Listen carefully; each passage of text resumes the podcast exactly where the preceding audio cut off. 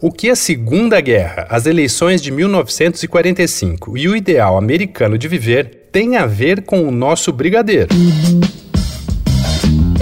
Dois pontos. Uma conversa sobre quase tudo com Daniel Almeida.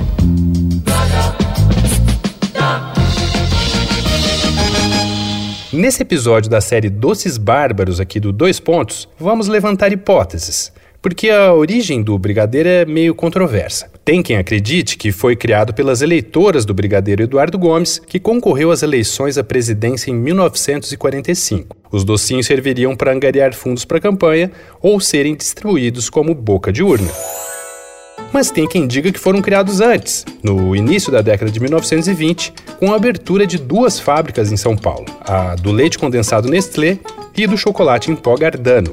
Mas, para o historiador Pedro von Menden Meirelles, da Universidade Federal do Rio Grande do Sul, nenhuma dessas versões é muito convincente. A partir de consultas em livros de receitas, jornais e revistas antigos, ele concluiu em um artigo de 2019 que o brigadeiro só foi dar as caras na década de 50 e ele lista alguns indícios.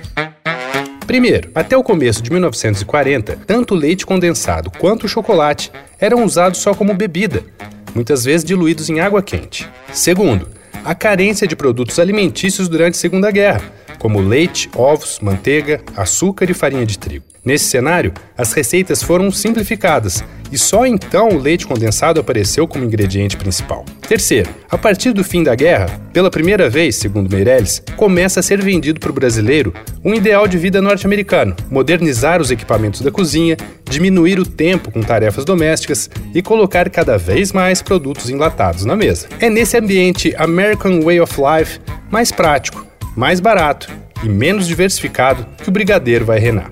Mas o restante dessa história eu conto num próximo episódio. Entra lá no arroba Danico Illustration e me fala como está o consumo de leite condensado e chocolate em pó durante a pandemia. Você também pode ver minhas ilustrinhas inspiradas na série Doces Bárbaros. Eu sou Daniel Almeida, dois pontos. Até a próxima. Você ouviu Dois Pontos, uma conversa sobre quase tudo com Daniel Almeida.